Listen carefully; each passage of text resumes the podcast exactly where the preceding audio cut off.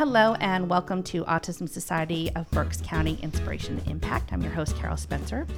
And on the show, we have often talked about social skills and how it is one of the key challenges for those who are diagnosed with autism. So no matter where someone is on the spectrum, from mild to severe, there's always a need for developing social skill strategies and providing that training and opportunities on how to interact appropriately with others.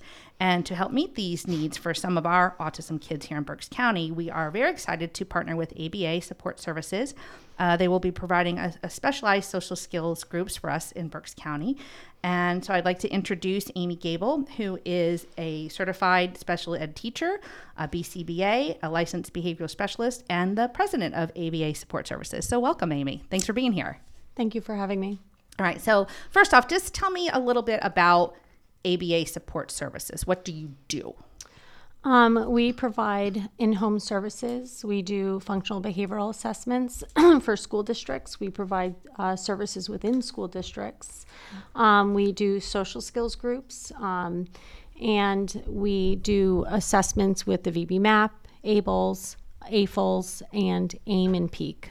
Okay, so uh, you run the whole gamut. Yes. and, so, and we okay. provide services. Um, we've extended all the way out to Towanda, all the way down to Philadelphia. We are a private practice, and we are the first company that was enrolled with Medicaid for Magellan and Perform Care. Wonderful. And so de- dealing primarily with kids who are on the spectrum, or in- we actually work with uh, children with multiple different diagnoses. It's okay. it's we are a behavior company, mm-hmm. although a primarily the primary diagnosis of most of our clients is autism.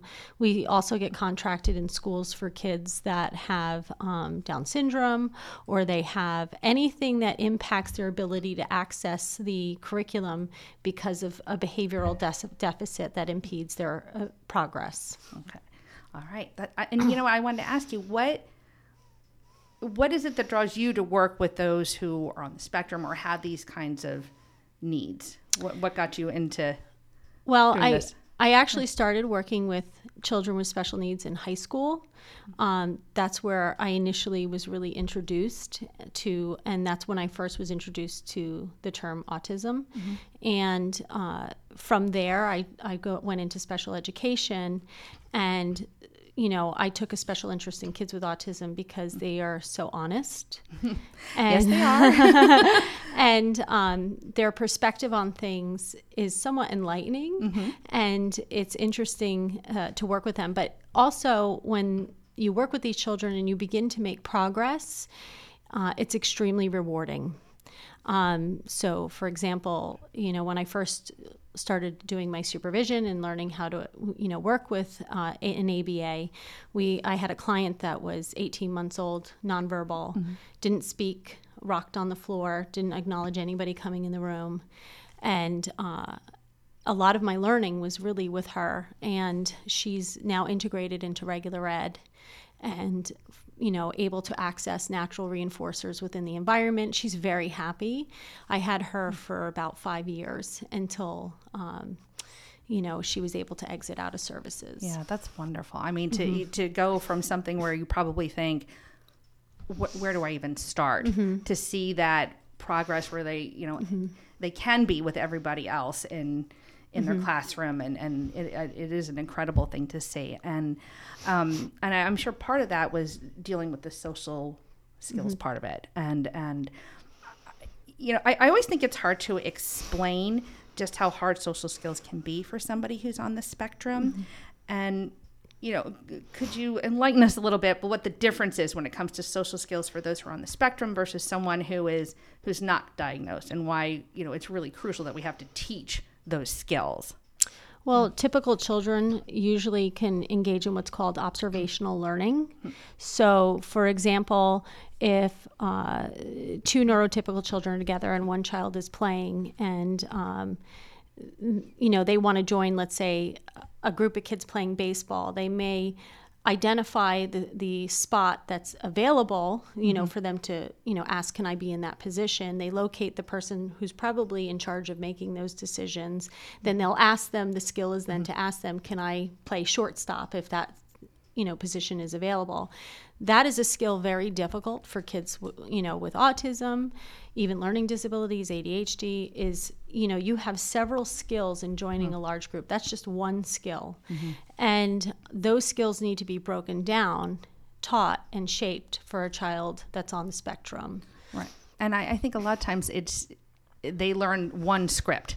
Mm-hmm. You do this, you go up, you say, hey, mm-hmm. can I play? But what happens when it doesn't go according to the script? And I think that's where the program that you're going to be doing for us will help kids to make those decisions, the the AIM yes program. So, so what so, we're doing so. is uh, AIM, which means accept, identify, and move.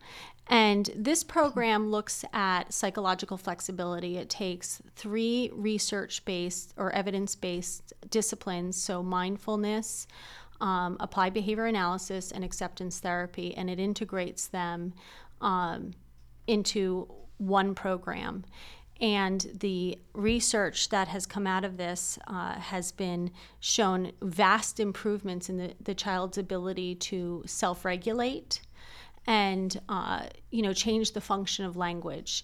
So oftentimes with children, when they have difficulty with specific words, uh, for example, uh, if something is traumatizing for them, like telling them no, they go into these meltdowns. Mm-hmm. Um, this program throughout the progression is to help the child be able to regulate their emotions and not have these these meltdowns, which oftentimes you can see also happen if they lose a game when they're playing mm-hmm. a game. Um, we do look at, you know, as when we're teaching social skills, sometimes we do focus on scripts. So how do I say hello to somebody? How do I join a game? What do I say when I lose? And but the problem is sometimes it doesn't go as planned. Mm-hmm. And then the child goes into these meltdowns. How, you, you know, we need to look at it from a different approach to help them regulate themselves and then to come up with alternative ways of solve problems. problem solving. Um, I know from talking with you a little bit before that this program also incorporates parents. Yes. And, and you know, I always think a lot of times we think, well, it's the kids who have to change. It's the kids. It's all on them. When really it seems like everybody needs to work on how to how to approach child, how to interact. So it's really everybody has to be involved with this. So how does this program incorporate those parents? Well, the parents can participate, one, with the mindfulness activities, right? So the meditation. And then um, during the session, we do work with the children and we encourage them to be very open and honest. The, there is par- portions that it's the child's decision whether or not they want to share some of the information. However, we do encourage parents to, uh, when we do a lesson, teaching them what they should be looking for in, you know, when they're in the home environment, and then encouraging them to do the homework piece where they will document, um, you know, times when they've witnessed them practicing something that they learned in that social skills group. And, you know, we would be reinforcing the children for, and the parents would be reinforcing the children for practicing those skills. Um, This program, the more people who adopt that discipline or philosophy, so if the parents want to learn the program themselves, the better the outcomes are for the mm-hmm. child. They will see faster changes in the child if the parents are practicing those skills. They also will be adopting different language of how they are to respond to the children when they have uh, their meltdowns. So whether... Um, It's based off of the hexaflex, so there's six areas on the hexaflex, whether it's values, self as context, um, you, you know, all that they will be uh, diffusion, present moment awareness, um, and committed action. And then based on what the behavior is of the child, um, they will be responding to them using that language. Right. Well, it seems like it's very empowering too, because, you know, you're doing the social skills for an hour a week, mm-hmm. you know, whereas um, uh, the parent can really be their child's best teacher. They're Correct. giving those given those tools, you know, and then they're able to generalize and able to, to do it in, in all those all those different settings, which is which is wonderful. Um, can you Uh, can you give an example of some of the activities that might be involved in a session? I, I, well, I don't want to throw you on the spot there. Um, no, no, it's okay. Is it, or, you know, is it is it very, you know, do you know, is it very scripted? Is it? It's you know, not. There, it's not know? scripted. Okay. Um, there are lesson plans, and they are tiered based on the age of the child, or not just the age, but their their understanding, mm-hmm. and um, and each. Script or each uh sorry lesson Not a script. No script. no, no script each lesson has an activity that goes with it. So okay. I'll give you an example. So we did an observation. I've done several observations of lessons being done out in Illinois where okay. the program developed. um I was I was just at Doctor Dixon's uh the university and the research facility mm-hmm. and the classroom mm-hmm. uh, the school where this all generated and was developed, and um And I was able to observe um, one lesson, one teacher. She was amazing. Uh, what she did is she had the children for five minutes write down what all their thoughts were. Five minutes, no speaking. What is what thoughts are popping up in your head? Mm-hmm. And then the children had to divide it into three sections, uh, whether the thought was something in the present, past, or future. Mm-hmm. And then they had to turn it into, we put it into a fraction. And, you know, so you could see what percentage of the thoughts that where they're thinking about the past or they're perseverating. Okay. And getting the children to start moving into the future or separating their thoughts so they could start thinking about the present and the future. Um, th- another activity uh, is was it with a child where uh, they did what's called a toggle toss. And the toggle toss is we had a ball. And when they had the ball, they were to think about um, something that was worrying them or upsetting them. And when the ball was passed, the ball carried support, and that was passed around, and each person talked about their worries. It is very important that uh, the person who's teaching, or even the parents, if they want to continue those activities at home, children learn that we all have worries. Mm-hmm. We all have these things. But it's yeah. how we cope with it or how we deal with it. Right. And um, the more that we, but we also want to be careful what we say to the kids. We don't want to share too much, you right. know, private thoughts. Um, right. But that, um, but they learn from us modeling for them so that they can become observational learners. Right. Um, oh.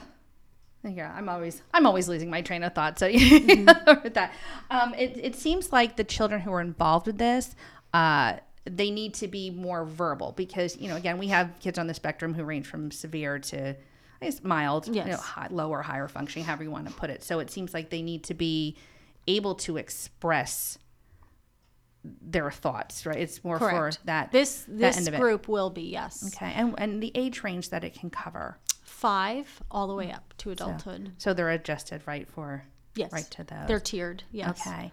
Um, well, before we wrap up, is there anything else um, that you would want to share about just social skills or your, your A B A support service in general or the program that you think would be important for for us to know? I think it's important to know that the outcomes are tremendous. It, yeah. the, he hasn't published all his research yet. I've asked him, I said, can I take it for yeah. the interview? He's like, no. No. no. He but said, we'll trust you. We'll trust yes. you on this one. Right? Um, you know, and they, you know, the initial place that this generated was with an alternative school with kids with multiple uh, diagnoses. And, and the outcomes were just phenomenal. And, um, And then for kids with autism, the outcomes, you know, when they do all the measurements, show such a difference in their ability to self-regulate, access natural reinforcers, integrate with their peers. It is a different approach than um, breaking down each individual social skill.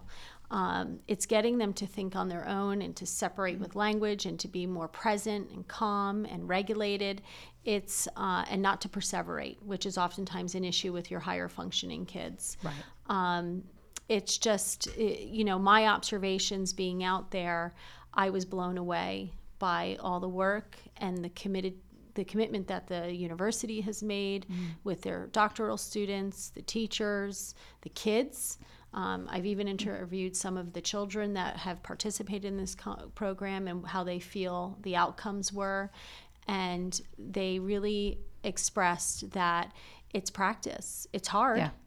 It, it is hard, but they at least have the tools. And um, and they felt that it was beneficial being in the program. That's one, and I, I'm really excited to bring that here to mm-hmm. Berks County, because I think it's a it's a, a population that often goes overlooked. You know, mm-hmm. they, we, we have our social skills groups, but sometimes it just doesn't hit exactly what they need. So we're we're really excited to have you to have you start this here for, for the Autism Society and, and providing this opportunity to our community. So oh, I'm I'm really excited. There yeah. there is one last thing I want to share sure. is that the reinforcement system is based off a function of behavior. So okay. so like we will be building a token system into the group, and then whatever. Um, Whatever reinforcer they select identifies the function, which is a different way of looking at. We typically, as B C B As, we do functional behavior assessments. Right. But that's not what we're doing here. And, you know, one of the benefits of this program is you're reinforcing the function, which makes, okay. which helps the motivation for the child to participate. Because, uh, you know, usually with other um, behavior programs, you know, they get reinforced with tangibles like, right. to, you know, the token economy. But that's well, not that, always the motivation. Right. Sometimes the motivation is to escape. So you reinforce mm-hmm. escape. Okay. Sometimes the motivation is attention. So, you know, a therapist may say, you get ten minutes of my individual time. Okay. How do you reinforce escape? That's an interesting one. How do you do that? Just let them. well, it, well, that would have, and that's part of the first session with the parents is sitting down, and mm-hmm. we would we have four boxes that mm-hmm. are we're going to have in the group at the end of each session.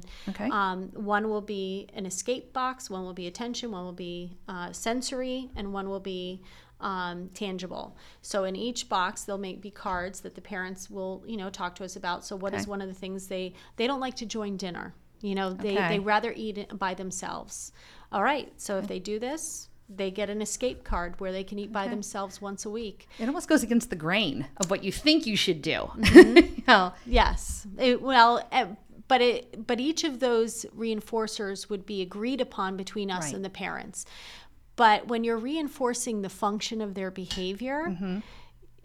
they're less likely to engage in maladaptive behaviors to gain access right. to those things. You're in control, mm-hmm. right? So if I see that this is a problem behavior, I'm going to say, okay, you know, I'm gonna reinforce this, you know, but it's gonna be because you did this first. You do this, you get right. this. Right. It's the first then. And it's all about motivation. Correct. You know, and, and it's going to be different from a parent. Mm-hmm. They can, you know, I'm sure some will have a, a challenging thing with that, but I guess the, the bottom line is we you'll get results. And it, yes. it sounds like that's what happens with the AIM program.